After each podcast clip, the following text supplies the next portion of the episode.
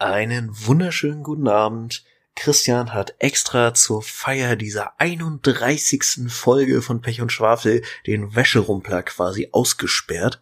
Das heißt, wir sind sowas von bereit für eine fantastische Folge voller Themen und Dingen und Worten und vielleicht sogar Sätzen. In diesem Sinne, herzlich willkommen in diesem Donnerstagabend. Christian, mein Bester. Schönen guten Tag, Martin. Schönen guten Tag, Leute. Ähm, Worte zu Sätzen formen wird heute eine Herausforderung. Aber das ist es ja auch jedes Mal. Aber weißt du, was mir gerade noch aufgefallen ist, als du von meiner Aussperraktion meines Wäscherumplers ähm, gesprochen hast? Unsere 31. Folge, äh, warum habe ich eigentlich kein Geschenk gekriegt? Weil das passt quasi zu meinem Alter. Und deswegen wolltest du jetzt extra ein Geschenk zu dieser Folge ja, haben. Ich bin noch 31. Okay, du hast auch kein Geschenk gekriegt. So, als dein Alter, als deine Altersfolge lief. Ja, zur 19. Folge natürlich. Einhalb. Ja. ähm, nee, Quatsch. Äh, ich freue mich darauf. Wir haben, wir haben gerade schon ein bisschen ähm, Pre, Pre-Aufnahme ein bisschen darüber getalkt. Oh, ich bin heute so, so richtig gut im Denglisch. Und ähm, ich bin sehr gespannt. Und wir haben gerade kurz bevor wir dann auf den Aufnahme-Button gesmashed haben, ähm, haben wir, worüber haben wir eigentlich geredet? Ich wollte eine richtig geile Überleitung machen und ich habe sie jetzt leider schon wieder vergessen. Ähm, also mir sind noch Stichworte im Kopf. Also äh, Ursprung der Diskussion war, dass ich mich äh, sehr feuchtfröhlich ausschweifend über die äh, grandiose Erfahrung einer Dose Monster Mule äh, in meinem Auto ausgelassen habe. Und ja, daraus stimmt. wolltest du was basteln. Ich wollte irgendwas daraus basteln. Ähm, ich, vielleicht kommt das irgendwann noch, dann muss ich es einfach mal zwischenhauen. Aber ich bin ja auch bei dem Thema, ähm, wenn es um Monster Energie geht, ähm, Energie. Kann, kann auch gerne spon gesponsert werden. Also wir können gerne gesponsert werden. Wir würden das Produkt auch gerne dementsprechend vertreiben. Äh, mit Worten. Ähm, und äh, ich bin ja immer fasziniert, wie viele Monster Energy Dosen oder auch Red Bull Dosen quasi bei irgendwelchen Leuten in meinem Hintergrund stehen. Gerade bei Leuten, die irgendwie streamen oder sowas. Aber natürlich auch bei so ähm, Übertragungen, wo, wo, keine Ahnung, irgendwas gecastet wird, irgendwelche E-Sports-Events oder sowas. Aber auch war nicht, war nicht auch Monster Energy ein Sponsor von der UFC? Mm, ja, ich glaube. Wo die Dosen da auch quasi immer reihenweise drumrum stehen. Ähm, Finde ich auch cool. Hast du es mitgekriegt mit, ähm, ich meine, für die Leute, die es verfolgen, ist es nicht neu, aber UFC hat ja jetzt eine Fight Island. Also nee, so eine, eine Fight-Insel. gar nicht. Ähm, um halt einfach in Corona-Zeiten haben sie da quasi einfach so einen Oktagon aufgebaut mit ähm, Trainingsgelände und dem ganzen Gedöns, so dass quasi die Leute, die dann dort kämpfen, einfach irgendwie anderthalb Wochen, zwei Wochen vorher dahin fahren, sich Corona testen lassen und dann dementsprechend dort ähm, sich aufs Maul hauen dürfen. Und das finde ich ziemlich cool irgendwie. Ähm, kriegt man aber leider hier in Deutschland irgendwie nicht. Ne? Man muss es ja auch irgendwelchen, bei irgendwelchen Pay-per-view-Anbietern äh, aus den USA zahlen. Mhm. Ähm, aber ich würde das schon gerne, schon gerne sehen. Das, das Geile mittlerweile ist ja, man kriegt ja so die sofort die Zusammenfassung auf YouTube, ne? Weil YouTube macht ja alles. So, du kriegst, du kriegst ja, du kriegst ja alles, auch wenn es danach zwei Stunden später gelöscht wird. Aber geguckt hast du es in der Sekunde erstmal. Ja. Ja, weil so, solche illegalen Uploads auf YouTube äh, sind irgendwie auch schon. Also, wo ich mir immer noch sehr in Erinnerung rufen kann, ist bei Wrestling, so WWE, SmackDown, Raw wurde ja gerne auch immer direkt nach Ausstrahlung äh, irgendwie spiegelverkehrt oder mit irgendeinem komischen Rahmen drum, dass das nicht so automatisch von den äh, ja von den von den Erkennungsalgorithmen für Urheberrechtsverletzungen erkannt wird äh, hochgeladen. Also da habe ich mir auch sehr viel Material in sehr räudiger Qualität angeguckt. Ja, da muss man noch mal überlegen, da gab's noch keine, da gab's noch nicht mal 720 Pixel, ne? Da gab's was ja heute schon die, die Unterkante, Unterkante der Gesellschaft ist, mehr oder weniger. Mhm. Ähm, da, da, da gab es noch keinen. Was haben wir mittlerweile? 8K? Ich glaube, 8K ist möglich, ja. Aber also 4K gibt es bei manchen irgendwie noch zwei, 2140 oder so, keine Ahnung. Ähm, auf jeden Fall, ähm, heute absoluter Standard sind ja 1080. Äh, aber damals hat man da schön hier mit seinen 200 noch was äh, Pixeln rumge ähm, rumgespielt und hat dann aber sich darüber gefreut, wenn die Matte gewackelt hat. Oder man mhm. zumindest den, Das war ja auch das Entertainment-Ding, ne? Nicht nur, dass das, das Wrestling ja allgemein Entertainment ist, sondern ich fand die Moderation dann immer mega geil, weil die sind immer so unfassbar over the top mitgegangen. Die waren halt, die waren halt gehypter als jeder Fan, als, als die Wrestler und Wrestlerettes selber. Re Wrestlerettes? Ja, es sind auch einfach so Charaktere, die das seit Anno Domini machen, ne? Ja, ja. Also so tatsächlich. Sachen, paar Sachen haben gewechselt, paar Leute, glaube ich. Ja, aber auch mehr im, also man muss ja auch so ein bisschen sagen, es, man hat ja quasi einmal die deutschen Kommentatoren und Ja. die original amerikanischen, die am Ring sitzen. Äh, beide sind teilweise wirklich auch schon seit 25, 30 Jahren dabei. Also da gab es zwischendurch mal Wechsel, ja, es gibt auch immer mal wieder die Konstellation, dass ein langjähriger Wrestler dann keine, also quasi die aktive Karriere beendet und dann Mhm. als Kommentator äh, aufgestellt wird, wie es zum Beispiel bei Taz der Fall war, wenn ich mich an den Namen richtig erinnere, der lange Smackdown gemacht hat, äh, oder JBL, ist ja auch dann Mhm. lange Ringsprecher gewesen. Aber ja, es ist schon, also das, da musst du einfach so ein Typ sein, der alles so in, in Extremform übertreibt und alles so überinterpretiert. Weil davon lebt letztlich der Sport auch. Na klar. Also ich meine, das, ich weiß nicht, wie es wie es dir geht, hast, du's- hattest du jetzt in der letzten Zeit mal geguckt, ähm, seitdem die Arenen quasi leer sind? Boah, einmal, das ist ganz komisch.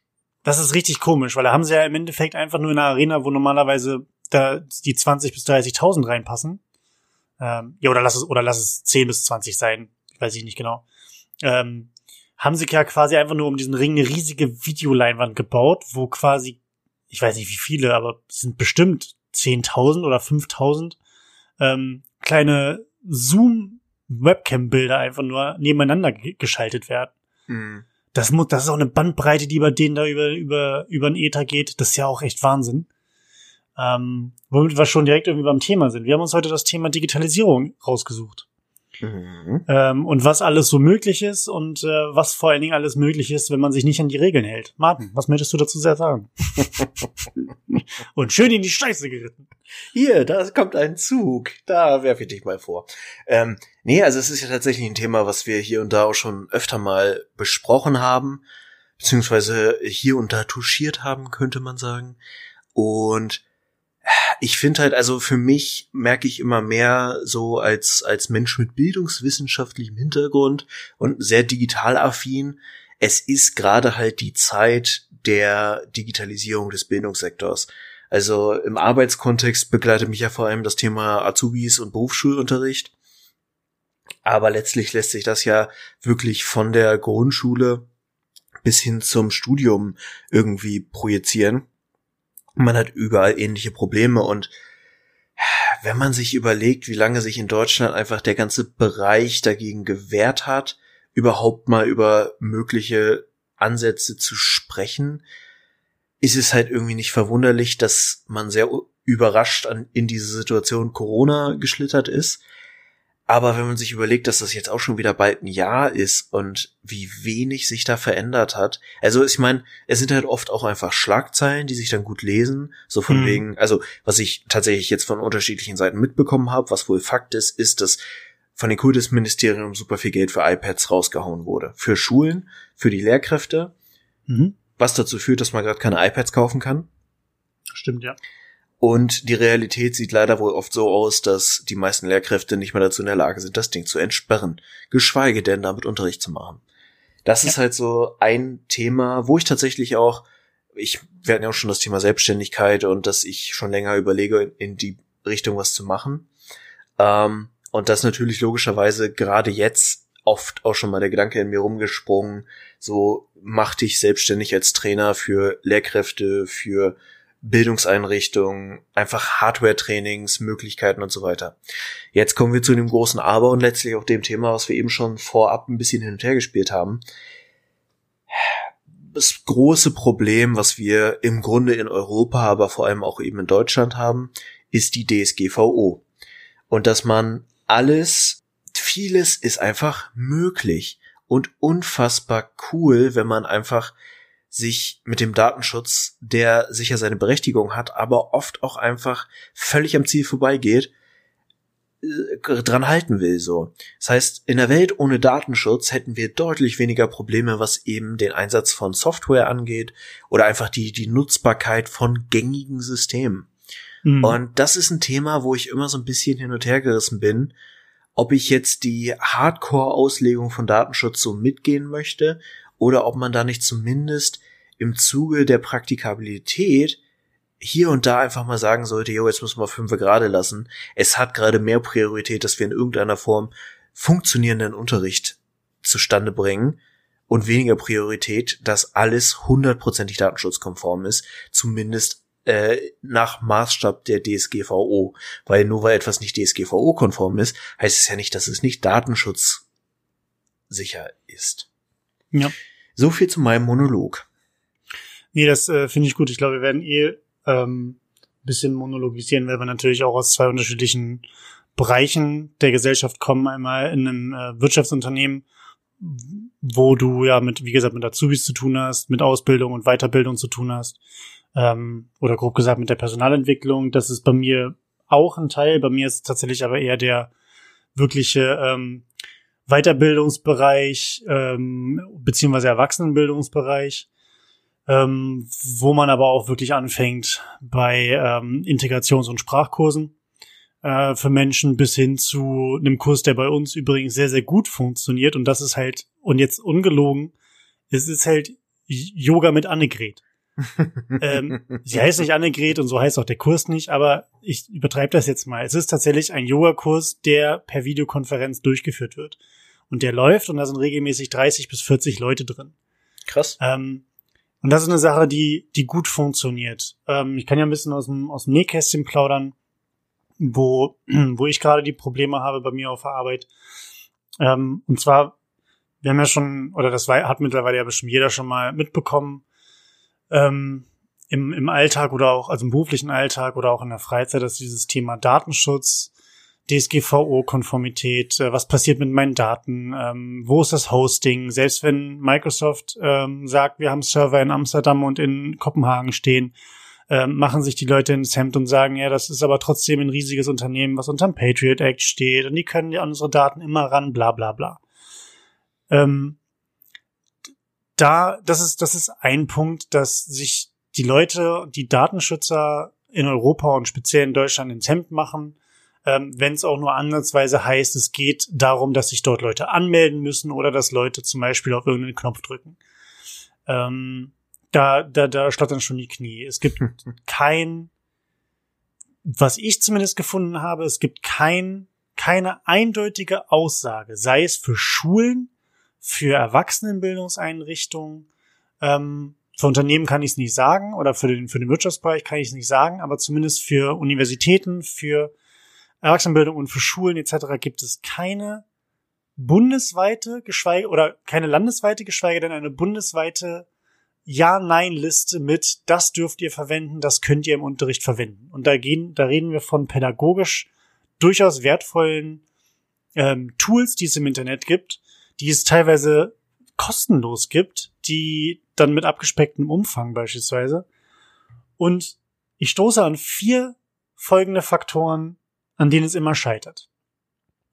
Nummer eins ist das Hosting in Deutschland. Wenn das schon nicht gegeben ist, kann ich es schon verlatten, weil die DSGVO anfängt zu weinen. Mhm.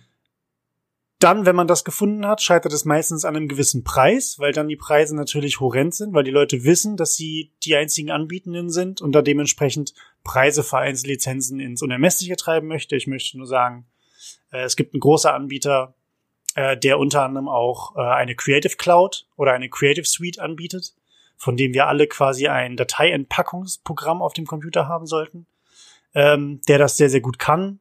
Selbe Funktionen, zum Beispiel in unterschiedliche Pakete zu packen und dafür horrende Preise zu verlangen.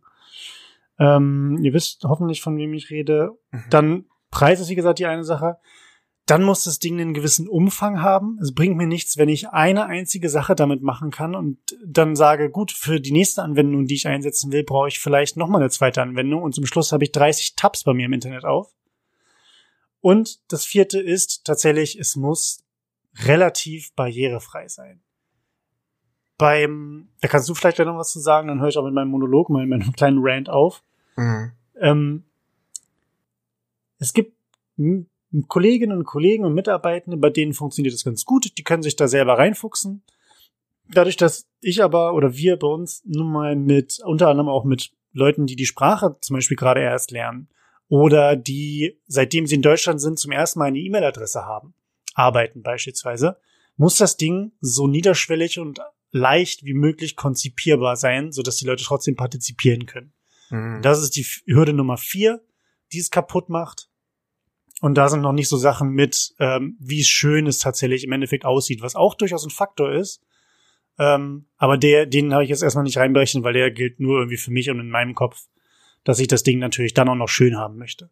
Mhm. Ähm, und da laufe ich gerade, egal was ich mir angucke, egal wonach ich gefragt werde, gegen eines dieser vier Wände und eigentlich hört es meistens immer schon bei der DSGVO auf. Genau. Ja. Ja, und ich glaube, den Faktor, den wir jetzt noch gar nicht so richtig mit drin hatten, wo wir eben auch schon drüber gesprochen hatten, ähm, ist natürlich, dass wir auch in Deutschland ein Riesenproblem mit IT-Infrastruktur haben. Das heißt, du brauchst ja auch einfach sowohl die Hardware-Ausrüstung bei deiner Zielgruppe, die damit umgehen können muss, und im Zweifel, gerade in Zeiten, wo Homeschooling oder viel eben im Weiterbildungsbereich auch von zu Hause stattfindet, müssen die Leute ja auch einfach mit einer zumindest grundlegend stabilen Internetverbindung ausgestattet sein. Das ist es. Gerade in Niedersachsen ein großes Problem, weil Niedersachsen ja. relativ weitläufig ist. Da hast du auf Dörfern, wir haben teilweise Standorte, wo Mitarbeitende, und ich rede nicht von Privatpersonen, sondern wirklich Mitarbeitende sind, die nicht von zu Hause arbeiten, sondern von, äh, von, dem, von dem Büroarbeitsplatz und die kriegen bei einer Videokonferenz mit drei Leuten ein Problem. Mhm. Weil die irgendwo in, ich will jetzt keine, keine Orte nennen, aber in Hintertufistan irgendwo wirklich unterwegs sind und die Glasfaserleitung dort nicht gelegt wird oder nur bis drei Meter vors Haus und dann wird gesagt, das weiter lohnt sich das nicht. Mhm. So. Und das kann es halt nicht sein. Wobei das ist auch so ein Ding, wo ich, also ich weiß, ich, ich raff das nicht, warum wir da in Deutschland so lernbehindert sind, weil also ich, ich krieg das mit, ich komme ja tatsächlich aus so einer kleinen Stadt, aus so einer ländlichen Gegend, wo genau solche Probleme herrschen. Denn äh, ich kann mich dran erinnern, dass bis vor, also ich habe 2011 Abi gemacht und auch noch Jahre danach hat ein Kumpel von mir in einem kleinen Dorf halt in der Nähe der Stadt gewohnt, war ging mit mir zur Schule und die haben bis fast an 2020 ran, also das, ist das letzte Mal, dass ich davon aktiv gehört habe, hatten die dort kein Internet, was über ISDN-Modem-Geschwindigkeit hinausgeht.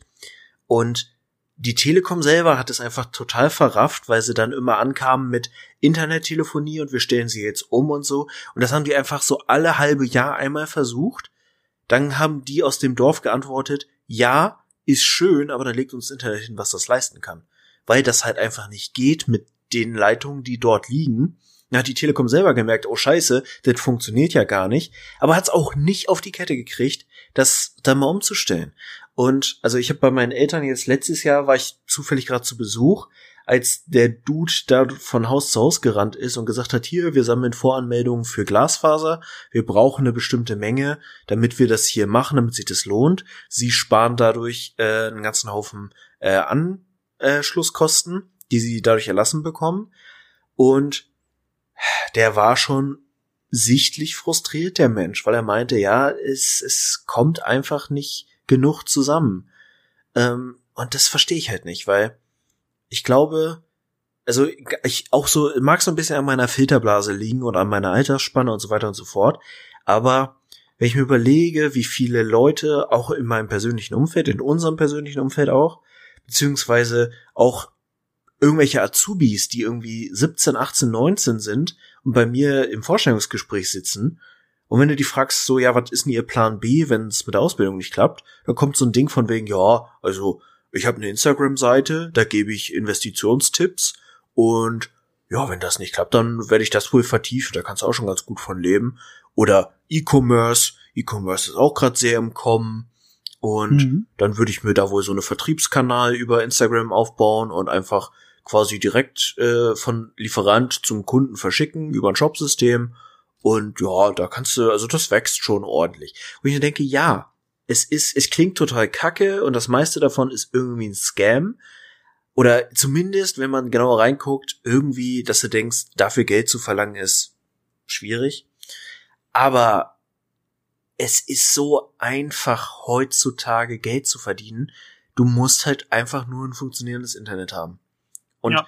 du kannst 99, ja, gut, ist ein bisschen übertrieben. Also sagen wir mal, 90 Prozent aller Jobs kannst du von zu Hause machen.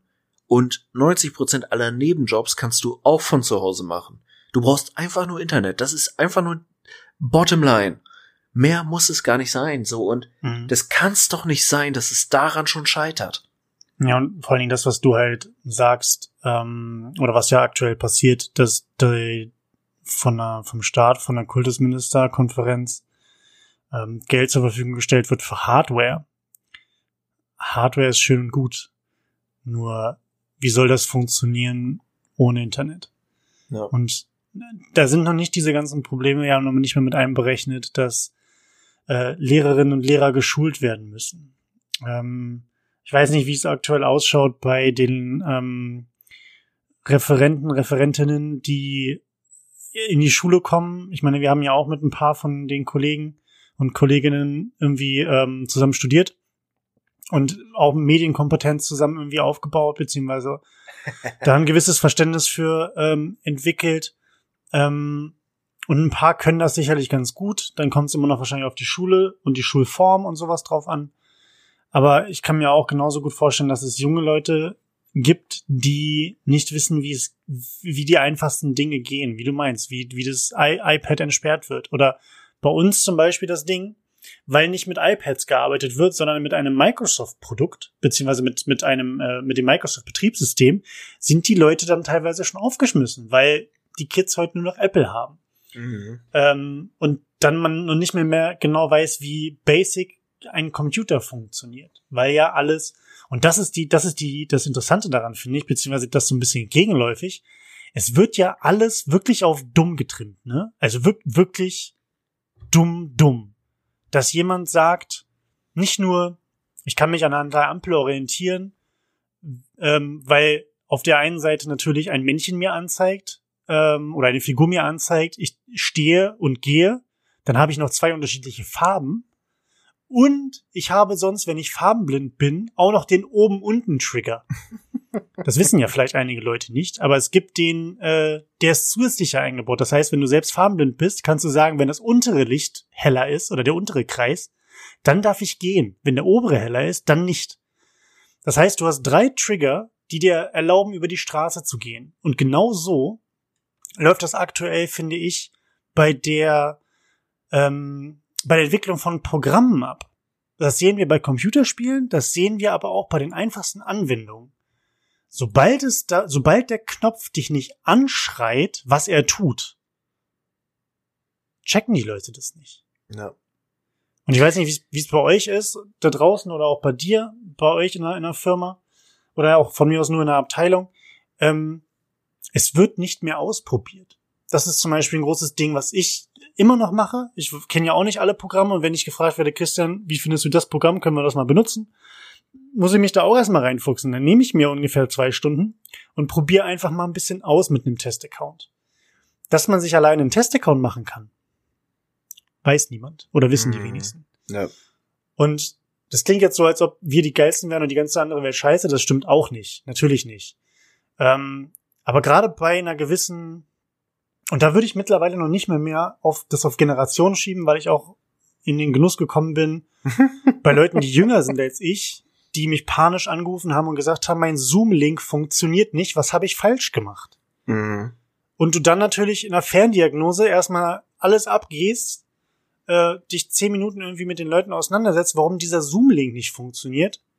Quintessenz, der, äh, wenn Zoom runtergeladen werden soll, der Client, wird das ja automatisch vom Browser angestoßen. Im Sinne von, ah, du willst Zoom starten, lad den Client runter, dann läuft's. Mhm. Das wurde hinter das Outlook auf dem zweiten Bildschirm gepackt vom System. Das war die Lösung. Mhm. Und dafür wurde ich zum Beispiel angerufen. Und wie gesagt, das ist eine Person jünger als ich, Mitte, Ende 20. Ja. Wo, wo, wo halt, ne, und da merkt man vielleicht das Prinzip, das ist, glaube ich, hoffentlich keine Sache, die nur bei uns der Fall ist, oder bei mir, mhm. sondern ich kann mir vorstellen, dass das häufig der Fall ist, dass sobald etwas nicht, weil die Handys mittlerweile, glaube ich, so einfach geworden sind, mit, wenn ich dort draufdrücke, dann macht mein Handy das. Alles automatisch, ohne dass ich denken muss. Wenn das nicht der Fall ist, geht die Welt unter. Mhm. Ja, ich glaube, das ist einfach so ein, so ein Thema. Ja, ich gehe voll mit, was den Einfluss von Smartphones angeht aber auch generell, und das ist tatsächlich eine Entwicklung, die hat in den letzten drei, vier Jahren massiv zugenommen, ist, dass Software sehr intuitiv geworden ist. Was ich sehr positiv finde, weil ich finde, wenn du dir so eine Timeline vorstellst, der Art, wie Software aufgebaut ist, dann hatten wir so von, ja, wann wurden die Dinge groß? Sagen wir mal 2007 bis 2015 so eine Entwicklung, dass Software möglichst kompliziert sein sollte. Dabei hast du dann am besten mit 85 Shortcut-Tastenkombinationen gearbeitet, um ja. äh, ein Blatt zu drucken und es vielleicht sogar äh, zweimal zu drucken. So, und das finde ich immer sehr faszinierend, dass Leute so die kompliziertesten und verkopftesten Wege ihrer Software, die sie jahrzehntelang benutzt haben, kennen, aber sich so schwer damit tun, dann irgendwas zu verändern, weil das muss man ja auch sagen, die Geschwindigkeit, in der sich Software updatet und mal ein Button anders aussieht oder irgendwie einen halben Millimeter weiter rechts sitzt, äh, ist ja, nimmt ja deutlich zu. Du kannst dich einfach ja. nicht mehr so lange an das gleiche gewöhnen. Und da liegt ja letztlich auch die Krux drin. Du musst den Leuten diese Transferintelligenz beibringen, dass sie sich selbstständig eben mit neuen Dingen auseinandersetzen und sich schnell an neue Herausforderungen oder Veränderungen adaptieren. Dazu direkt eine Frage, ohne dich abwürgen zu wollen. Was ist deiner Meinung nach die beste Art und Weise, das durchzuführen? Vielleicht sogar mit dem Zusatz in Zeiten von Corona. Mhm. Gute Frage. Ähm, gerade das in Zeiten von Corona nimmt mir nämlich so meine erste Idee sofort raus. Ähm, also einfach gesagt, das, was du am besten immer machen kannst, ist Leute einen sicheren Raum geben, ihnen vor allem das Gefühl vermitteln, dass sie nichts kaputt machen können und dann einfach ausprobieren lassen. Also im Zweifel gib den Leuten, die noch ein iPad in der Hand gehabt haben, einfach mal ein iPad in die Hand und gib ihnen so eine richtig basic Aufgabe. So irgendwas Dusseliges wie, suche das Kamerasymbol und mach ein Foto von irgendwas, was du gerade schön findest. Mhm. Ähm, und das ist das, wir haben ja dieses Kindliche in uns, dieses, probier einfach mal aus, mach auch einfach mal was falsch, aber du lernst halt super schnell und ich für mich genommen muss sagen, ich habe in den letzten, ja, sagen wir mal, seit ich aus der Schule bin, festgestellt, dass ich super viel Spaß daran habe, einfach, weil, stell dir eine Lernkurve kurz mal bildlich vor. Mhm. Du hast am Anfang immer eine super steile Lernkurve. Und dann flacht das irgendwann ab und dann kommst du so in diesen Verfeinerungsrhythmus, dass du dann irgendwann Routine kriegst und dann sind es wirklich so kleine Details, die dir mal wirklich noch so äh, zur Verbesserung reinfallen. Aber ich finde diese Anfang, diese steile Anfangslernkurve finde ich super geil. Und das mache ich einfach, dass ich mir ständig irgendeinen kleinen Scheiß suche, wo ich mal mir so eine steile Lernkurve selber antun kann, weil ich das so, das ist so ein befriedigendes Gefühl, wenn du merkst, so, okay, du hast gar keinen Plan, bis hin zu, du hast zumindest einen guten Überblick. Und ja. ich glaube, dieses Gefühl, nicht in der Extremform, aber dieses Gefühl muss man Leuten einfach erstmal wieder näher bringen, dass sie du musst ihnen geschützten Raum liefern und du musst ihnen die Möglichkeit geben, irgendwas auszuprobieren. Und ich finde, also gerade in der Erwachsenenbildung ist es ja oft so, dass du einfach Vorhandenes anzapfst und oder, oder den Leuten verdeutlichst, dass sie vieles schon wissen, aber ihnen das nicht bewusst ist. Das heißt, du musst ihnen einfach Brücken bauen von vorhandenem Wissen hin zu so kannst du dich diesem Problem nähern. Das ist im Grunde das Gleiche. Beispiel zum Beispiel, äh, Beispiel zum Beispiel, äh, ist, dass ich, wenn ich von, also wenn ich Microsoft Teams Leuten erkläre und denen erkläre, wie die Funktionsweise von äh, den Teams selber ist, weil es gibt ja Unterschied mhm. zwischen Chats und bla und dies und das, ähm, aber die Teams selber mit den einzelnen Kanälen sind vom Aufbau, finde ich, sehr ähnlich zu Facebook-Gruppen und wie mhm. Facebook-Gruppen funktionieren. Weil du kannst Beiträge darin posten, du kannst Dateien darin hochladen, du kannst die einzelnen Beiträge dann kommentieren und so kommunizieren miteinander. Problem an dem, der Metapher ist, dass alle, die jünger als 25 sind, keine Ahnung mehr haben, wenn ich von Facebook rede. Mhm. Aber in einer gewissen Generation, sagen wir mal bis in die 50er, 55 ungefähr, kannst du dieses Bild wunderbar nutzen. Und dann können sie sich was drunter vorstellen und haben nicht mehr so die Hemmung, einfach irgendwas zu tun. Mhm. So, und ich glaube, das ist so das, was du im Moment irgendwie versuchen musst, digital zu verdeutlichen, dass du Aufgaben gibst, den Leuten die Software oder was auch immer sie lernen sollen zur Verfügung gibst, entweder in einem Testsystem oder einfach mit äh, einer Übersicht, dann dürfen mhm. sie ausprobieren und dann gehst du wieder in eine Reflexionsphase und sagst, okay, wie hat's funktioniert, wo gab's Probleme, ähm, was können wir machen und dass du das so nach und nach aufbaust. Ja, äh, finde ich, finde ich einen guten Hinweis. Ähm, ist bei mir tatsächlich ähnlich die Herangehensweise, ohne jetzt, dass wir wirklich eine, eine, eine Testphase hatten. Äh, wobei man auch tatsächlich einfach sagen muss, oh gut, es geht vielleicht vielleicht schon wieder in ein anderes Thema.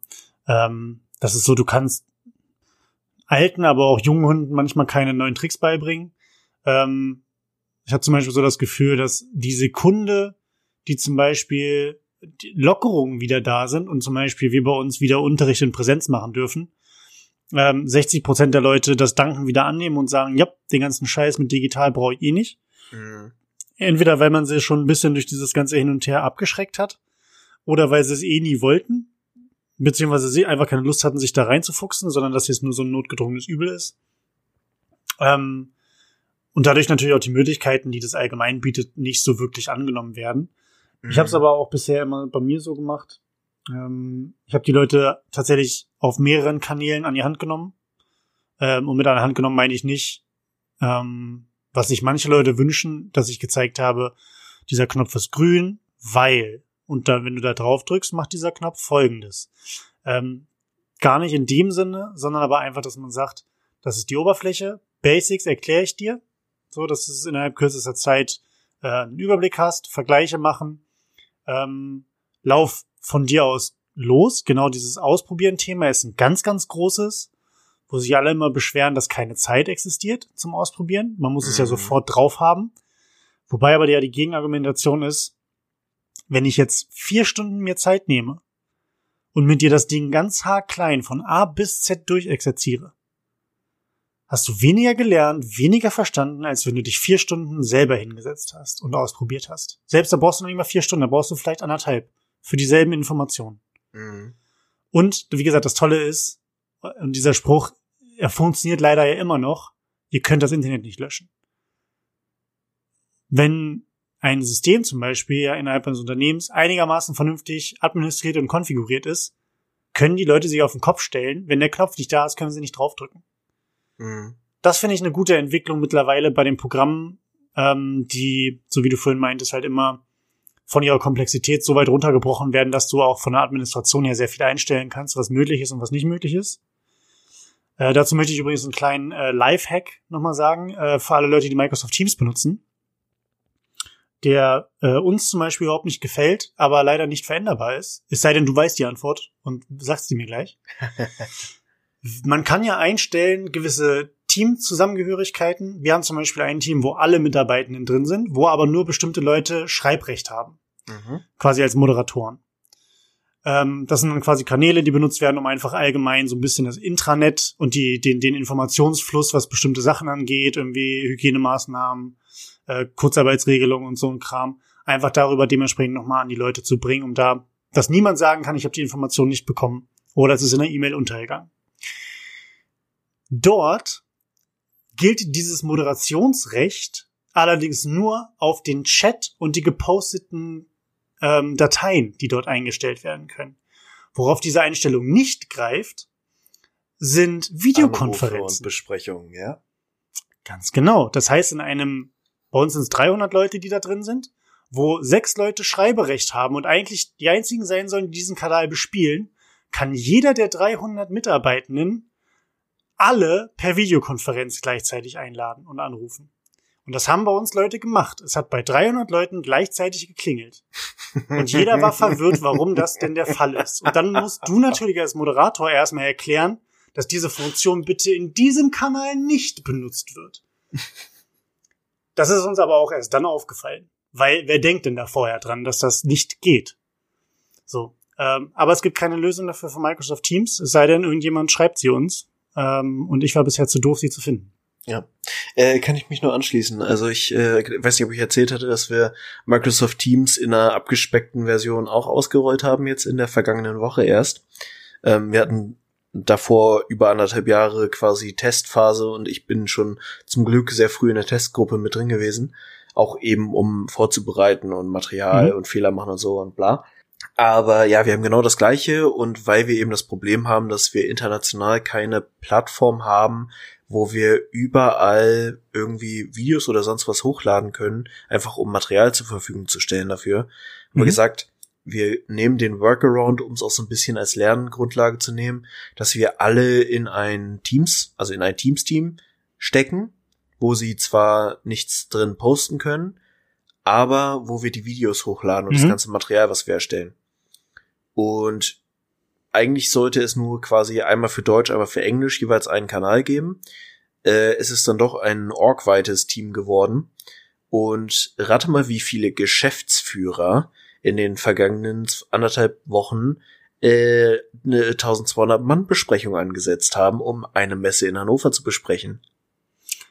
Oh ja, wenn der falsche Kanal benutzt wird, ne? Exakt, exakt. Und ich find's auch sehr blöd, weil dieser äh, Knopf zu Besprechung einladen ist halt auch sehr verführerisch. Ja. Zumal die Funktionsweise ja im Chat und in anderen Teams und so, wo es dann sinnvoll ist, den zu drücken, wenn man irgendwas machen will, ja genau an der gleichen Stelle ist. Aber ja, ich kenne das Problem äh, und äh, ich habe auch keine Lösung dafür, außer dass du den Leuten näher nahelegst, ein äh, Klebi oder mit einem roten Edding oder so, diesen Knopf einfach auf dem Bildschirm durchzustreichen.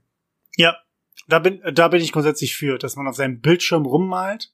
Das haben doch früher die äh, Programmer bei Counter-Strike gemacht, dass sie äh, in der Mitte des Bildschirms ähm, einen kleinen schwarzen Punkt gesetzt haben, weil es damals kein äh, Fahrtenkreuz gab. Mhm. Und somit ja quasi immer ähm, die Mitte, die Mitte des Bildschirms im Fokus hatten. Aber gut, wir sind ein bisschen abgeschwiffen. Ich finde dieses Thema, ähm, wie es so, also ich finde es erstmal schön, es nimmt so ein bisschen tatsächlich den Druck raus, wenn man auch sieht, dass andere Leute auch leiden ähm, so doof es klingt. Allerdings, äh, weil ich mir die letzten Wochen und vor allen Dingen die letzten Tage halt wirklich echt mir Sorgen gemacht habe, dass, dass es an mir liegt, so ein bisschen. Nicht nur, dass, dass, dass, also so vom Gedanken her, nicht, dass alle anderen doof sind und ich bin ja gut, nur die verstehen mich nicht, was mhm. ich von denen will, sondern ich war halt auf der Phase, dass ich gesagt habe, die können nichts dafür, weil ich es ihnen scheiße beibringe oder erkläre.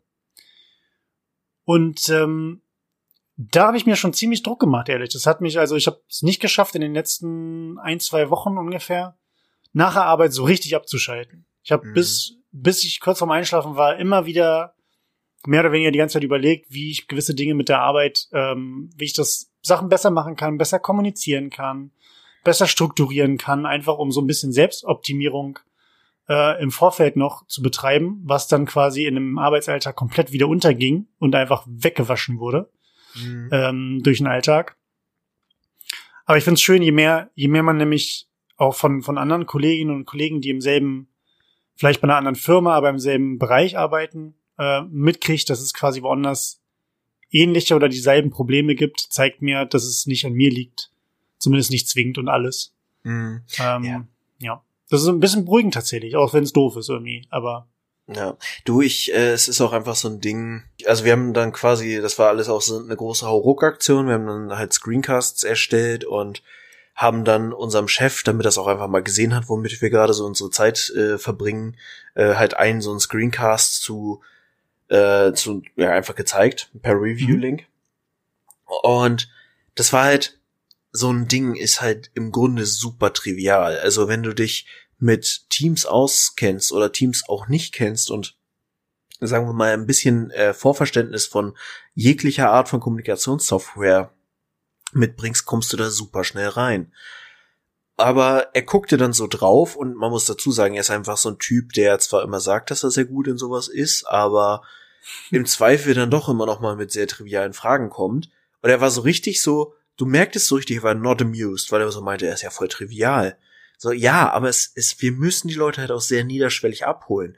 Und am Ende des Tages, selbst wenn du es sehr niederschwellig äh, machst, hast du trotzdem immer noch Leute, die irgendwelche und teilweise auch einfach aus nachvollziehbarer Verunsicherung einfach super dusselige Fragen stellen. Ja. Und das gehört einfach dazu. Was ich wiederum sehr schön fand und das war auch was, wir haben dann kurzfristig äh, in der ersten KW, als das Projekt quasi so äh, an uns rangetragen wurde, haben wir mit zwei Kolleginnen äh, von einem sehr großen äh, Hannoveraner Gummiunternehmen international vertreten, äh, zwei mit, mit denen geteamst tatsächlich, mhm. weil die halt Office-Einführung und Teams-Einführung und so, das haben die alles jetzt schon ein paar Jahre gemacht und die haben das auch richtig geil gemacht. Und die sind da einfach so eine Taktik gefahren, was glaube ich, da brauchst du eine gewisse Unternehmensgröße. Aber die haben halt so Community Management gemacht. Also die haben wirklich sich Leute gesucht, die da Bock drauf haben, haben denen quasi auch noch äh, Schulung und Material und Zertifikate, so war auch alles ein bisschen wertig. Und das sind dann einfach so quasi die Multiplikatoren in den Untereinheiten, die anderen was beibringen. Und ich ja. fand das ganz geil, als wir, wir haben dann quasi äh, letzte Woche Donnerstag um 10 haben wir den Go Live quasi mit einer großen Mail, wo gar nicht groß viel drin stand, sondern wo einfach nur darauf hingewiesen haben, hey, ihr könnt euch Teams jetzt runterladen. Auf der Internetseite findet ihr das Video, wie ihr euch das runterladet. Und in dem Teams findet ihr dann weitere Videos zu den mhm. Funktionalitäten von Teams. So. Und es hat keine anderthalb Tage gedauert, da kam dann halt so ein bisschen äh, Fragen in dem einen Teams-Kanal und es fing an, dass Leute, die nichts mit dem Kernteam oder der, der Pilotphase oder so zu tun hatten, angefangen haben, andere Leute zu beraten. Und mhm. das fand ich sehr geil, weil da sofort irgendwie so ein Spirit drin war, dass die Leute sich gegenseitig geholfen haben oder einfach äh, Fragen gestellt haben und alleine auch dieser offensichtliche Punkt, dass Leute sich trauen, öffentlich vor anderen, wo alles mitkriegen, Fragen zu stellen, ist auch schon sehr wichtig. Und da mhm. sind wir halt so in diesem Bereich Kulturwandel und wie bringt man solche Themen dann letztlich auf die Straße. Ich glaube, man muss da einfach mit so einer Offenheit und so einer, wir lernen das gemeinsam und wir kriegen gemeinsam etwas auch an die Hand, was uns einen großen Mehrwert bietet. Da muss man mhm. hinkommen. Ähm, da eine kurze Frage zu. Ich finde das grundsätzlich ganz cool. Ich erkenne da auch tatsächlich mit dem ähm, mit der Herangehensweise von dem großen äh, Gummiunternehmen ähm, aus Hannover ist bei mir tatsächlich genauso. Ich versuche auch so ein, so ein äh, Communities, Communities of Practice einzuführen ähm, für drei, vier Querschnittsthemen, ähm, um einfach zu sagen, naja, die Leute, die halt in Niedersachsen verteilt sind, aber dennoch irgendwie dieselbe Sache machen, nur für unterschiedliche Standorte und Regionen, mhm. ähm, haben ja trotzdem eine gemeinsam gelebte Praxis und um die dementsprechend halt einzufangen, gemeinsam von mir aus auch irgendwelche, wenn es um so stumpfe Sachen geht, wie Anmeldeformulare oder Zertifikate oder sowas. Alles was, okay, das sind jetzt zwei Sachen habe ich ausgenommen, die standardisiert bei uns ablaufen, aber auch so Sachen wie, wie kann ich denn dementsprechend irgendwie, wenn ich Unterricht mache in dem Bereich, was für Material kann ich verwenden? So ein bisschen auch Open Education Resources, halt nur intern für uns, gemeinsam, was erstellt wird, dass nicht jeder das Rad neu erfinden muss. Ähm, ist tatsächlich auch eine Sache, die, die bei uns oder die ich gerade bei uns umsetzen möchte. Ähm, ich finde das aber interessant, dass ähm, bei euch dann die Leute, also dass, dass du das so positiv aufnimmst, dass die Leute quasi als Multiplikatoren von sich aus weitergehen. Denn ich habe die negative Erfahrung gemacht, dass, äh, und ich nenne das halt stille Postsystem, dass mhm. Dinge weitergetragen wurden, die einfach auch nicht richtig sind.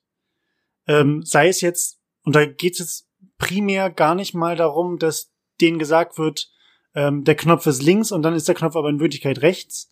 Ähm, also dass wirklich das, das Programm oder die Anwendung falsch erklärt wird, sondern grundlegende Sachen werden falsch erklärt. Sowas wie, das dürfen wir verwenden, das dürfen wir nicht verwenden. Obwohl zum Beispiel Microsoft Teams bei uns seit Mai letzten Jahres ausgerollt ist. Also wir haben, wir haben äh, nicht einen Zeitpunkt gehabt, wo wir es ausgerollt haben, sondern stückweise. Mhm. Ähm, wo ich heute von manchen Leuten noch gefragt werde, haben wir denn nicht so eine Kommunikationsplattform, die unser Intranet ein bisschen aufpeppen kann? wo, und wo ich dann da sitze und sage, das haben wir seit Mai. Und die Leute dann ganz entsetzt sind und sagen, das, aber das wurde mir nicht gesagt, ähm, was nicht stimmt. Oder auch sowas wie, naja, mein Kollege XY, der jetzt nicht mehr da ist, hat gesagt, sowas brauchen wir nicht. so. Und das ist halt dieses, dieses Thema bei uns zumindest. Deswegen finde ich es das interessant, dass es bei euch anscheinend irgendwie besser läuft. Ähm, Multiplikatoren, ja, schön und gut, aber sie müssen auch gute Multiplikatoren sein. Deswegen, da will ich, ich von meiner Seite aus tatsächlich auch so ein bisschen noch so ein bisschen den Daumen drauf haben. Wer denn auch von, von sich aus losläuft, um den Leuten was zu erklären. Ja. Weil so ein paar Leute, bei denen ist das gefährlich, wenn die loslaufen und ihren Kollegen dann im Flurfunk erzählen, was geht und was nicht geht. Ja.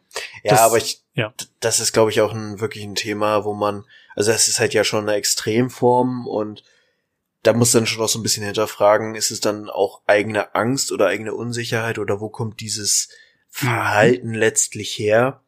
Und ganz ehrlich, also ich meine, vielleicht ist das so ein bisschen Vorteil eines Wirtschaftsunternehmens, aber da kannst du dann halt auch schon relativ direkt sagen, so Leute, äh, ihr könnt euch, also ich bin großer Fan davon, man muss Dinge positiv kommunizieren, weil wenn du mit Druck reingehst oder mit so, wenn du nicht dann, dann äh, negative mhm. konsequenzmäßig, so, äh, da, da gewinnst du halt nichts mit. Nee. Aber ganz ehrlich, irgendwo muss man dann auch wirklich mal äh, zumindest einen netten Hinweis geben, dass langsam auch die Stunde Null geschlagen hat, dass wir langsam uns mal ein bisschen verändern müssen in vielerlei Hinsicht. Und wenn da die Anpassungsfähigkeit äh, nicht da ist, und ich finde immer dieses Bild sehr schön, was ich sehr verwende, die Leute dann vom offenen Kühlschrank verhungern, dann muss man sie manchmal auch einfach sterben lassen. Im Sinne von, dann passen sie irgendwann einfach nicht mehr in die Unternehmensstrategie. So doof das klingt.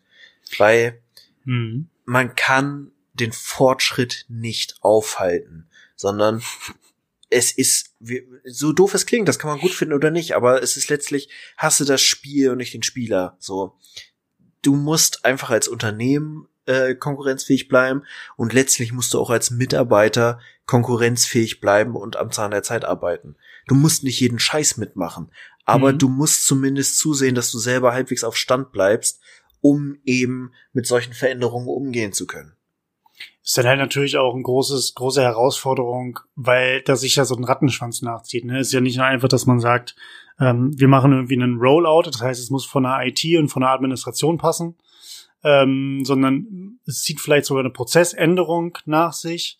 Äh, es muss, es geht an die interne Kommunikation, es geht vielleicht sogar an die externe Kommunikation, dass man damit sogar ne, in der Öffentlichkeitsarbeit sogar mit speist.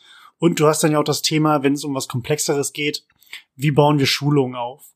Das ist ja so ein richtig, so ein richtig schön, was symbolisiert, was so ein ganzheitlicher Prozess, ähm, was das, wie viele Leute daran beteiligt sind ähm, und was das alles für ein, für, ein, für ein Aufwand im Endeffekt ist.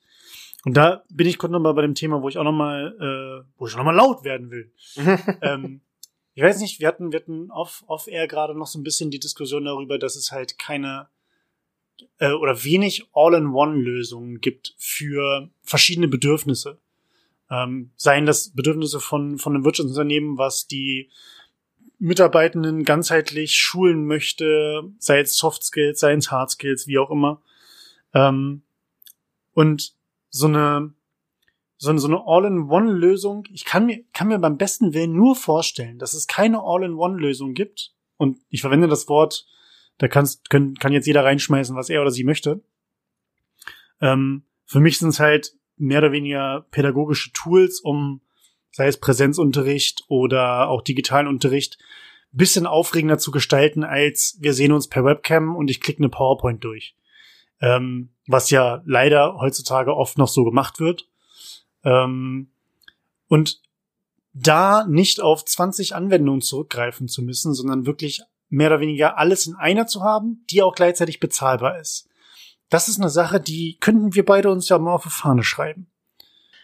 Ja, gut, aber ich muss auch sagen, also ich gehe nicht ganz mit, dass es keine Lösung gibt, sondern es gibt einfach schon diverse, aber alles hat am Ende des Tages irgendwie so seinen Vor- und seinen Nachteil oder im Zweifel auch seine Grenzen. Also ich bin ja auch intern bei Mitarbeiterschulungen mit einem LMS äh, betraut und habe jetzt quasi vor zwei Jahren, zweieinhalb Jahren die erste Version davon eingeführt und jetzt äh, Ende letzten Jahres ein Update gefahren und ein Relaunch quasi begleitet.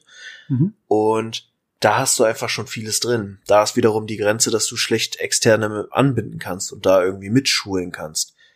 So, und ich glaube, du, du findest für alles irgendwo eine Lösung, aber alle haben irgendwo ein Detail, was nicht ganz zu deinen Anforderungen passt. Genau, du hast nämlich, bei uns das heißt das immer, die Leute ist, bei uns haben Leute ein Lieblingswort gelernt und das nennt sich Workaround. ähm, das kommt in jeder zweiten Mail, von wegen, Christian, das ist aber scheiße, weil es ist ein Workaround, wo ich mir auch denke, naja, aber funktioniert ja. Ähm, da bin ich ja auch ein bisschen gehässig dann.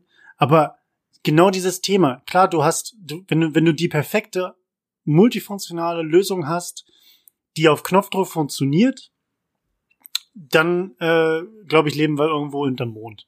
Mhm. Das hast du nicht. Du hast ähm, in den meisten Fällen ja auch Systeme, die baukastenartig aufgebaut sind, wo du Sachen weglassen kannst, hinzubuchen kannst, etc. Dann hast du natürlich aber, wie gesagt, das werden ja dann automatisch Datenkolosse und auch Anwendungskolosse.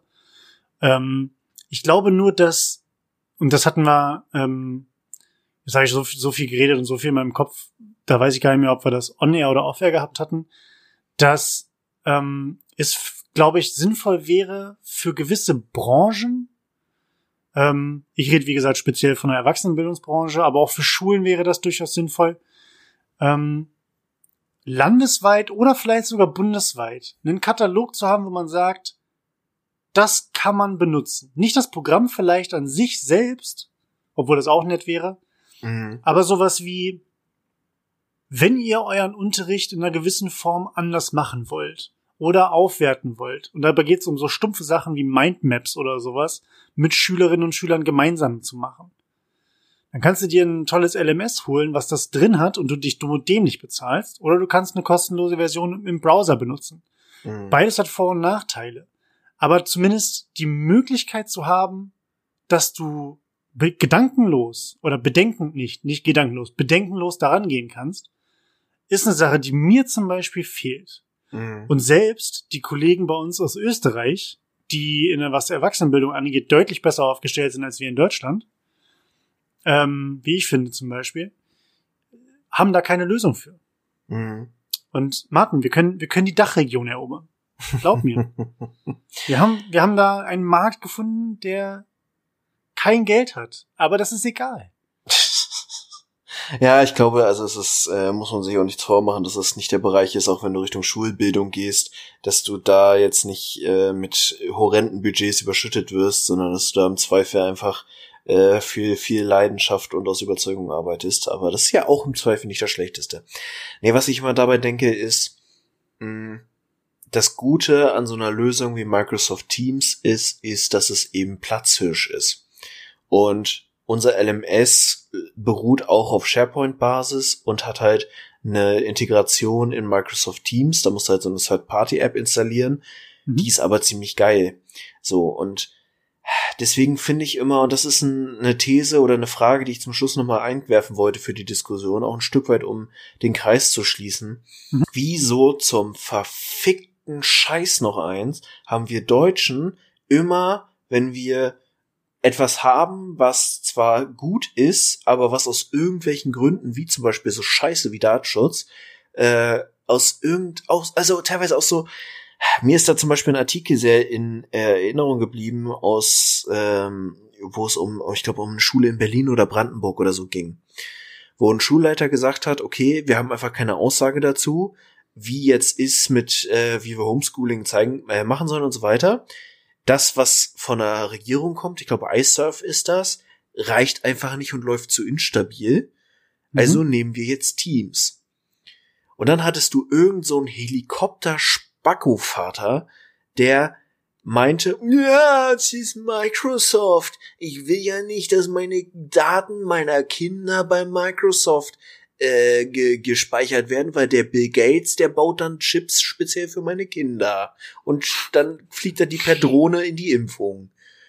Und dann gab es tatsächlich für diese Schule und den Schulleiter eine Ermahnung der Bundesdatenschutzbeauftragten.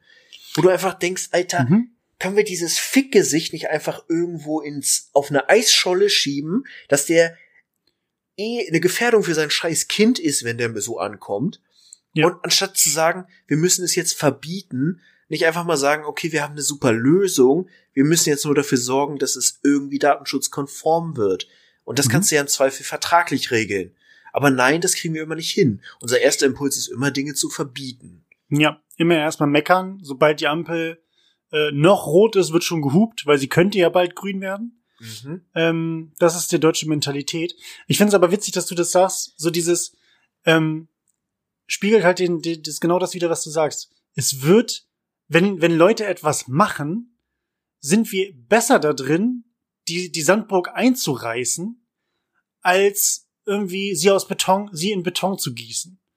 Also anstatt dass wir das festzurren und gemeinsam an Lösungen arbeiten, wird lieber gepetzt an den Datenschutzbeauftragten oder die Datenschutzbeauftragte, ähm, die übrigens selber keine Alternativen zur Verfügung stellt. Ich lasse das mal so stehen. Mhm. Ähm, und dann sagt, ja, aber das dürft ihr nicht.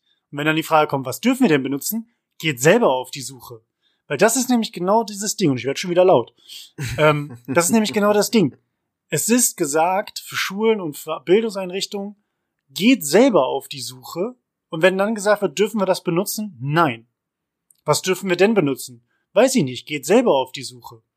Und das, da, da, da, da dreht sich das nämlich alles, was dazu führt, dass wir halt einfach nicht einen Millimeter vorankommen. Und übrigens eine Sache, die ich aber nicht wusste, die mir aber auch tatsächlich, was Datenschutz angeht, scheißegal ist, nochmal zu, zu dem Papa zurückzukommen ähm, der wahrscheinlich sein Kind im Home, im Homeschooling in Anführungszeichen, ähm, vors iPad setzt, weil man es sich leisten kann, äh, aber die Kamera nicht abklebt. So. Selbst Mark Zuckerberg klebt seine Kamera ab. So viel dazu. Das heißt, dieses, oh mein Gott, die Daten meines Kindes, dein Kind wird permanent dabei aufgenommen, wie es irgendwie Doodle Jump spielt. So, oder, oder, oder sich bei, bei Counter-Strike irgendwelche Lootboxen kauft. Also, diese Eltern, die, die gerade wenn es um Schule geht, dann am Schreien sind und am laut und hier und meine Daten, hier und meine Daten da. Kleine Anekdote dazu. Äh, die Leute bei uns teilweise äh, beschweren sich darüber, dass sie sich bei uns auf unserer ähm, E-Learning-Plattform anmelden müssen, also ein Konto einrichten müssen, wo ihre Mailadresse und ihr Geburtsdatum eingetragen wird, ähm, haben aber ein Amazon-Konto. Mhm. Ne? So viel zu, zum Thema Doppelmoral. Ähm, und das verstehe ich halt nicht. So großen Unternehmen, wo, wo Leute immer sagen, den will ich in den Hals scheißen, den will ich so richtig das auswischen, die kriegen meine Daten nicht. Die da oben. Den gibt man die Daten mit der Argumentation, äh, ich kann, ich muss ja bei Amazon bestellen, wie soll ich sonst an meinen Heimtrainer kommen? Äh, so eine Scheiße. Aber wenn es darum geht, ich will ein Bildungsangebot ähm, kostenlos in Kauf nehmen oder von mir aus für wenig Geld oder von meinem äh, Arbeitsagentur Bildungsgutschein, da will ich das in Kauf nehmen. Die wollen meine Daten, die wollen meine Mailadresse. Das können sie sich abschminken. Da rufe ich erstmal den Datenschutzbeauftragten an. Und das ist so eine Sache, ich glaube, das ist, ähm, das ist ein typisch deutsches Ding. Ja. Ja, und deswegen, ich finde eine Idee, einfach zu sagen, hey, wir gehen jetzt da rein und wir gründen ein Startup und wir finden dafür eine Lösung, finde ich sehr gut. Das Problem ist, bis du im Ansatz so gut bist wie die vorhandenen Lösungen, bist du sehr viel Geld los und im Zweifel kommst du gar nicht erst so weit, weil dir im Zweifel die Kunden dann wiederum sagen, ja, ist ja schön und gut, dass sie jetzt ungefähr zehn Prozent von dem können, was mir Teams in einem laufenden Lizenzmodell standardmäßig bietet. So. Mal ganz mhm. abgesehen davon, dass es noch schwierig ist, da dann auch äh, reinzukommen und äh, nicht irgendwie ein, ein Copyright-Problem zu kriegen, weil das Produkt zu ähnlich ist. Aber wir nennen es dann Schmiems und, und, dann, und dann ist das okay. äh, es muss sich ja nur dann es muss sich ja nur ein bisschen davon ab, ab äh, abwandeln. Man darf dann ja, war das nicht auch mal so dieses Thema, dass irgendeine Firma das Facebook-F irgendwie nachgeahmt hatte in einer gewissen Art und Weise und dann geklagt wurde? und irgendein Gericht gesagt hat, es muss zu so und so viel Prozent anders aussehen oder so. Naja. Ähm, nee, aber ich rede ja gar nicht, äh, ich rede ja gar nicht richtig davon, dass ich, dass ich mit Teams oder Asana oder Slack oder was auch immer konkurrieren will. Ich rede ja davon, dass dass äh, wir fangen ja erstmal klein an mit einer Nische und dann arbeiten wir uns hoch. Aber die Nische verraten wir nicht. Mhm. Weil wir haben ja intelligente und Zuhörer und Zuhörerinnen, die uns das wegschnappen können. Und deswegen ähm, machen wir das nicht. Ja. Wie immer gilt die Regel, wenn ihr uns doch irgendwas wegschnappt, dann beteiligt uns wenigstens, wenn ihr erfolgreich damit seid. Und ansonsten, wenn irgendwelche Business Angel uns zwei verrückten Laberköppen hier ein bisschen äh, paar, paar Melonen reinschieben wollen, damit wir mal ein bisschen spielen können und Lösungen finden, dann äh, immer her damit. Also für Ideen sind wir immer zu haben. Ja, also für Ideen grundsätzlich einen Abend mit Tequila und wir haben Ideen noch und nöcher. Also ohne Scheiß, Martin, jetzt mal ehrlich. Real Talk jetzt, ne? Wenn wir beide ein erfolgreiches Startup gegründet haben und das so viel Kohle abwirft, dass wir sagen können, wir können irgendwie locker ohne Fremdkapital jetzt noch ein zweites irgendwie nebenbei aufmachen, dann ist unser zweites Projekt der Hosenventilator. ja, man muss ja aus Fehlern auch mal lernen. Das heißt, wir zwingen uns absichtlich zu einem Fehler, lernen daraus und gehen dann mit dem dritten Startup richtig ins, in die Vollen. Ist das nicht eine gute, ist das nicht ein guter Plan? Mm, ich sage mal so, der Plan hat Lücken. Nee, das stimmt so nicht. Pass auf, der Hosenventilator, ne? Der ist auch ideal. Ich habe schon unseren Absatz. Unseren Christian, aus. Schluss, Schluss, nein. Aber auf jeden Fall, also dieses Thema, dieses Thema Digitalisierung in Deutschland und vor allen Dingen Datenschutz, sowas, was du am Anfang ähm, der, der Folge jetzt hier gemeint hattest, wenn wir diesen, diesen engen Datenschutz nicht hätten, könnten wir, glaube ich, so viele geile Dinge tun. Ja. Ähm, und da ist aber die grundsätzliche Frage, ohne das jetzt vielleicht zu groß aufzumachen, ich hatte mal mit einem, mit einem Kumpel, ich glaube, da haben wir, wir haben irgendein Fußballspiel geguckt, 2000 noch was. Ähm, 2000 noch was kann alles sein. Ähm, da ging es aber auch tatsächlich darum, äh, dass so dieses Argument, naja, sollen sie halt irgendwie meine Daten haben, von wegen meiner, meiner Browser-History, welche Pornos ich wann geguckt habe.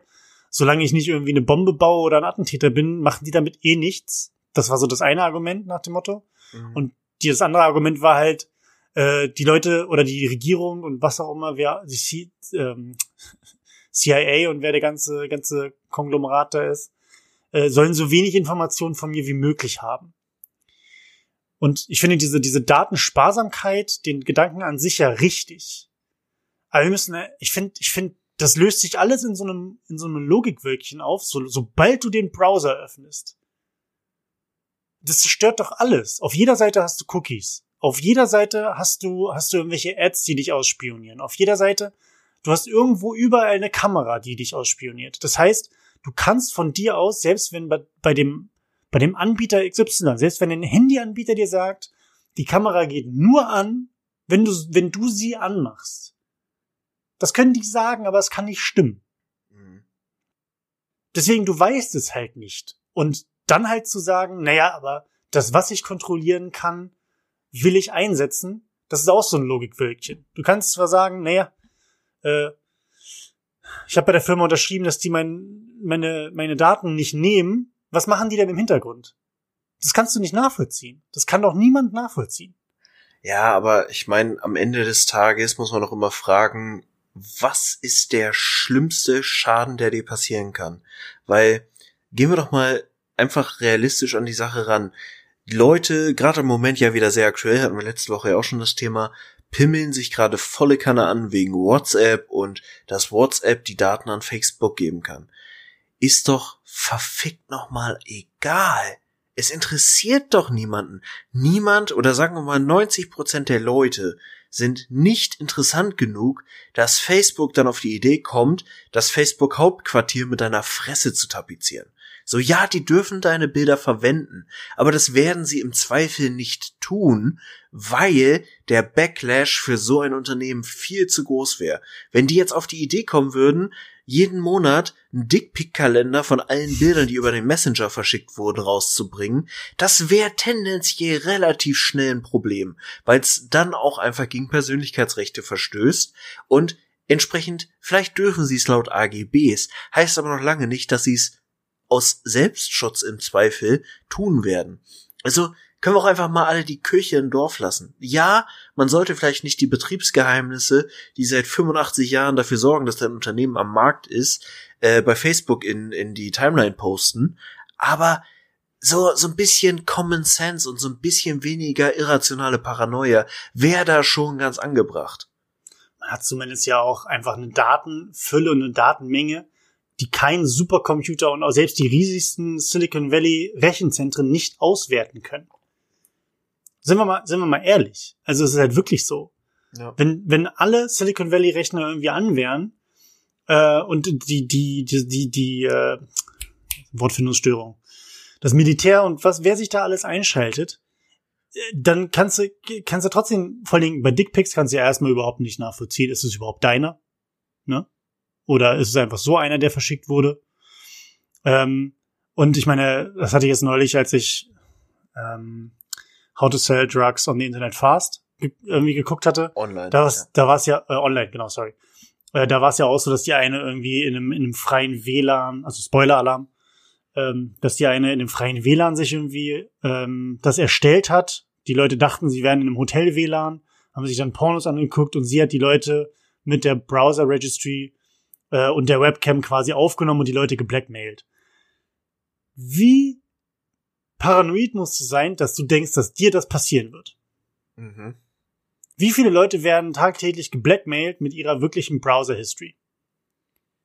Und einem gleichzeitig aufgenommenen äh, ähm, Webcam-Bild. Das kannst du alles verhindern, indem du eine Webcam abklebst, beispielsweise. Und schon hast du die Digitalisierung ausge ausgehebelt. So. Und das ist halt genau, das spielt halt genau in diese Karten rein. Du sollst es nicht preisgeben, was du nicht preisgeben willst. Das Coca-Cola-Geheimnis wird niemand per WhatsApp einfach mal so hin und her schicken. Das Geheimrezept. Das Geheimrezept für den Krabbenburger wird niemand irgendwo bei sich im Microsoft Teams äh, Teamordner oder sowas speichern. So.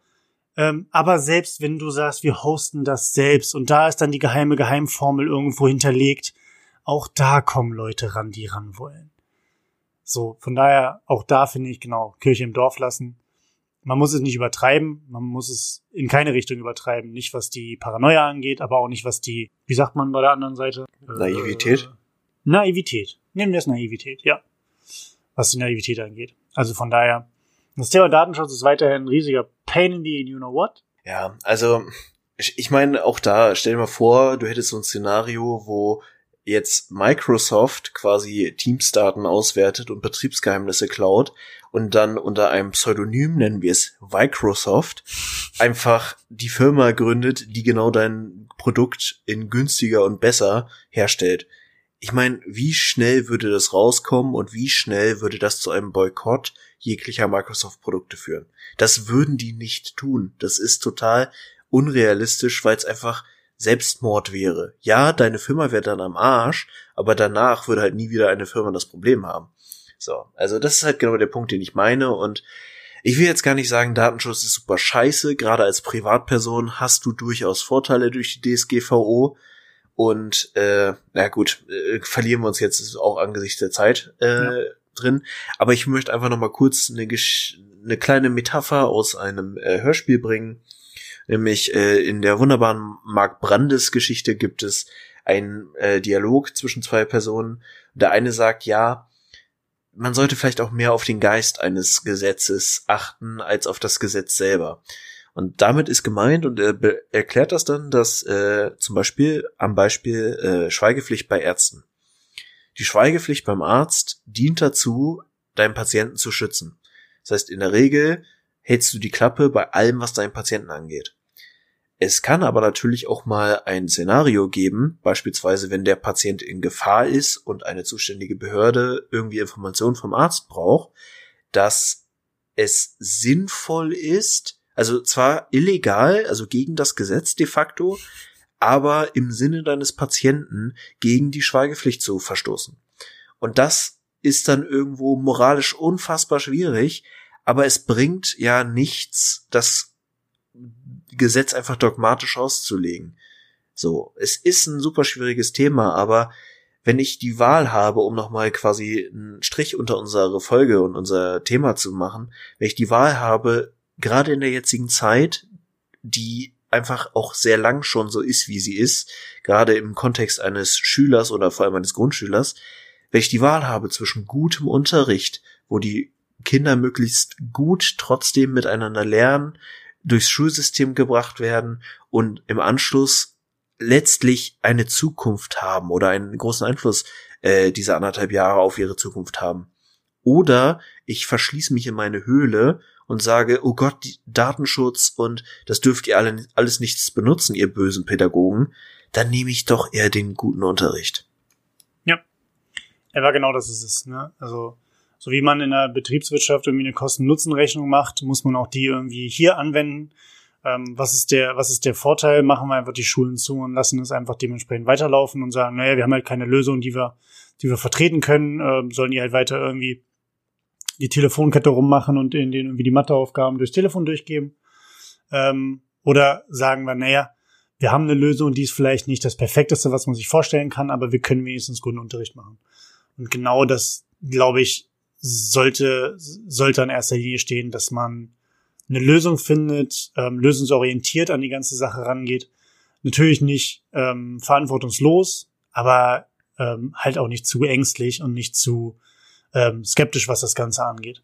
Dann baut man sich halt dementsprechend Luftschlösser, ähm, dass es anders gehen würde. Ähm, genau. Wir haben diese Folge sehr viel nur über ein Thema geredet. Das gefällt mir eigentlich ganz gut. Ja. Vielleicht können wir ja quasi auch so, ein, so einen Themenmonat machen, sowas wie ähm, Fabulous February oder sowas. oder der, der, mir fällt gerade nichts anderes ein, Kreativität ist tot. ähm, dass wir einen Themen, einen Themenmonat ähm, machen oder Themenmonate, wo wir quasi uns auf bestimmte Themen fokussieren und dann ähm, vier Termine, vielleicht drei Termine oder wie auch immer, nur über dieses eine Thema reden. Das werden wir gleich nochmal durchdiskutieren. Ähm, ich hoffe, es hat einigermaßen Spaß gemacht. Mir hat es Spaß gemacht. Ich könnte mich noch ganz, ganz lange darüber auskotzen. Aber ähm, das springt ein bisschen in den Rahmen, Leute. Das machen wir privat nochmal, beim Bierchen vielleicht irgendwann, wenn es wieder ein bisschen wärmer wird. Äh, dann sehen wir beide uns auch wieder. Ich freue mich darauf, dass wir irgendwann bald mal auch zusammen aufnehmen können. In einem Raum. ähm, da habe ich Bock drauf. Die 50. Folge dann vielleicht. Ja, vielleicht. Irgendwann. Aber vielleicht müssen wir uns ja einfach auch nur annähern. Vielleicht, ich habe ja gehört, es gibt solche Coworking Spaces, die vielleicht auch irgendwann mal wieder aufmachen. Nein, Quatsch. Das war einfach zusammen irgendwann nochmal aufnehmen, weil das, glaube ich, nochmal eine ganz andere Dimension ermöglicht. Fand aber trotzdem, es war eine ganz gute Folge heute. Ja. Bevor du jetzt gleich völlig in den Verabschiedungsmodus kommst, lass mich nee. noch mal kurz die Säule, das Fundament dieses Podcasts äh, in die heutige Folge einbringen. Denn ohne wäre es einfach kein Pech und Schwafel. Denn wir haben noch Tiertrivia. Tiertrivia! Das ist auch wirklich die Säule, weswegen die Leute auch äh, einschalten bzw. zuhören. Quasi, es wird die Folge angemacht, bis fünf Minuten vor Schluss gesprungen und los. ist halt, wollen wir uns nichts vormachen. Ist so. Ja. Und äh, um das ganze ernste Thema heute auch noch mal ein bisschen abzufedern, reden wir übers High-Sein. Über Drogen, über äh, Tiere, die sich berauschen und zwar ganz konkret, und es ist ein wiederkehrendes Muster, wir reden über die Backstreet Boys der Meere, Delfine. Ein sehr ambivalent zu betrachtendes äh, Geschöpf auf äh, dieser Erde. Und ähm, kannst du dir vorstellen, mein lieber Chris, äh, wie sich Delfine potenziell berauschen? Ähm, wie sich Delfine berauschen.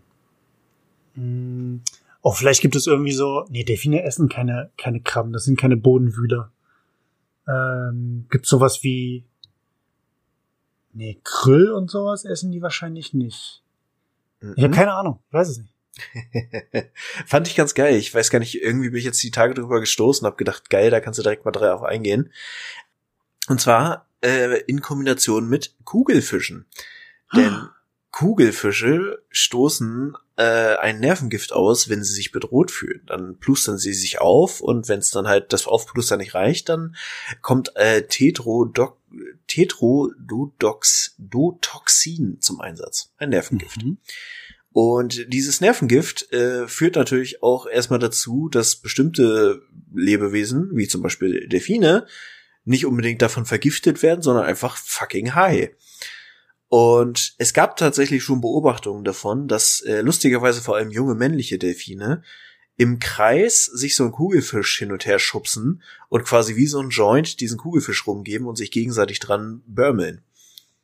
Also äh, ich, ich habe einen ganzen Artikel dazu gefunden. Also wenn ihr mal Bock habt, das zu gucken, es gibt zum Beispiel auch ähm, Beeren, die von Flugzeugbenzin abhängig sind und die auf einer Insel tatsächlich eine ganze Zeit lang äh, immer in, in Lager eingebrochen sind, beziehungsweise dann immer Helikoptern wohl hinterhergerannt sind, um Kerosin zu kommen. Ist wohl ganz geil. Ist traurig, aber auch irgendwie witzig. Ja, ja, vor allem, also es ist, sie haben dadurch tatsächlich auch nichts gemacht, außer dass sie sich dann, wenn sie high waren, auf den Rücken gelegt haben und äh, quasi ihre Schwerelosigkeit und ihr Gefühl genossen haben. Aber das Blöde war halt, dass Kerosin äh, krebserregend ist, deswegen haben sie das Ganze dann irgendwann wirklich weggeschlossen und vor allem die Bären auf Entzug gesetzt. Aber Bären sind einfach so gute Tiere, muss man Ja, einfach sagen. Ja, Ähm, man macht auch. Aber das, das ist das Geile mit diesem, ich weiß nicht, ob du das, äh, das mal gesehen hast, das war irgendwann mal eine richtig geile Galileo, als Galileo noch geil war, so, keine Ahnung, 1900. Ähm, da gab's gab's einen Bericht über diese äh, Fugu-Meister, die ähm, in Japan ähm, ja die die Kugelfische präparieren und da halt ja eine keine Ahnung 800 Jahre lange Ausbildung machen, bis sie Kugelfische präparieren dürfen. Mhm. Ähm, und ja aber auch, zumindest so wie es überliefert wurde da, äh, immer mitessen müssen. Weil wenn sie halt Scheiße gebaut haben, dann sterben sie halt auch. Mhm. Äh, fand ich ganz witzig. Musste ich gerade irgendwie dran denken, aber dass die Delfine dann vorbeigehen und sagen, Uah! und dann macht der Kugelfisch, ah! und dann macht der Delfin, Ja, ich, ich habe tatsächlich Bilder gefunden, wo sie dann richtig so mit ihrer langen Schnauze in so einen prallen Kugelfisch reinstupsen, damit der sein Gift abgibt. Ähm, okay, Also- das muss ich gleich googeln. So- äh, Vielleicht gibt es ein YouTube-Video davon. Das ist ja, also zum Beömmeln. Finde ich geil. Das ist eine geile T-Trivia. Vielen Dank dafür. Ich habe sehr gerne. wieder was gelernt. Und äh, gleich, gleich vorm Schlafen gehen noch eine Menge Fun. Okay, ähm, ja, dann sind wir hiermit durch. Vielen Dank fürs Zuhören. Ähm, gehabt euch wohl, gesund bleiben, der ganze Kram. Martin, du bist dran. Ja, Leute, was soll man sagen? Äh, ich kann nur wie immer sagen, bleibt gesund, bleibt äh, bei Laune. Es wird langsam wieder heller, die Tage werden länger, ähm, es wird alles wieder besser. Äh, irgendwann vielleicht in diesem Sinne. Bleibt bei uns, empfehlt uns weiter, gebt uns ein Follow auf allen Plattformen, wo ihr uns findet. Äh, wir haben euch lieb und sind nächste Woche für euch wieder da.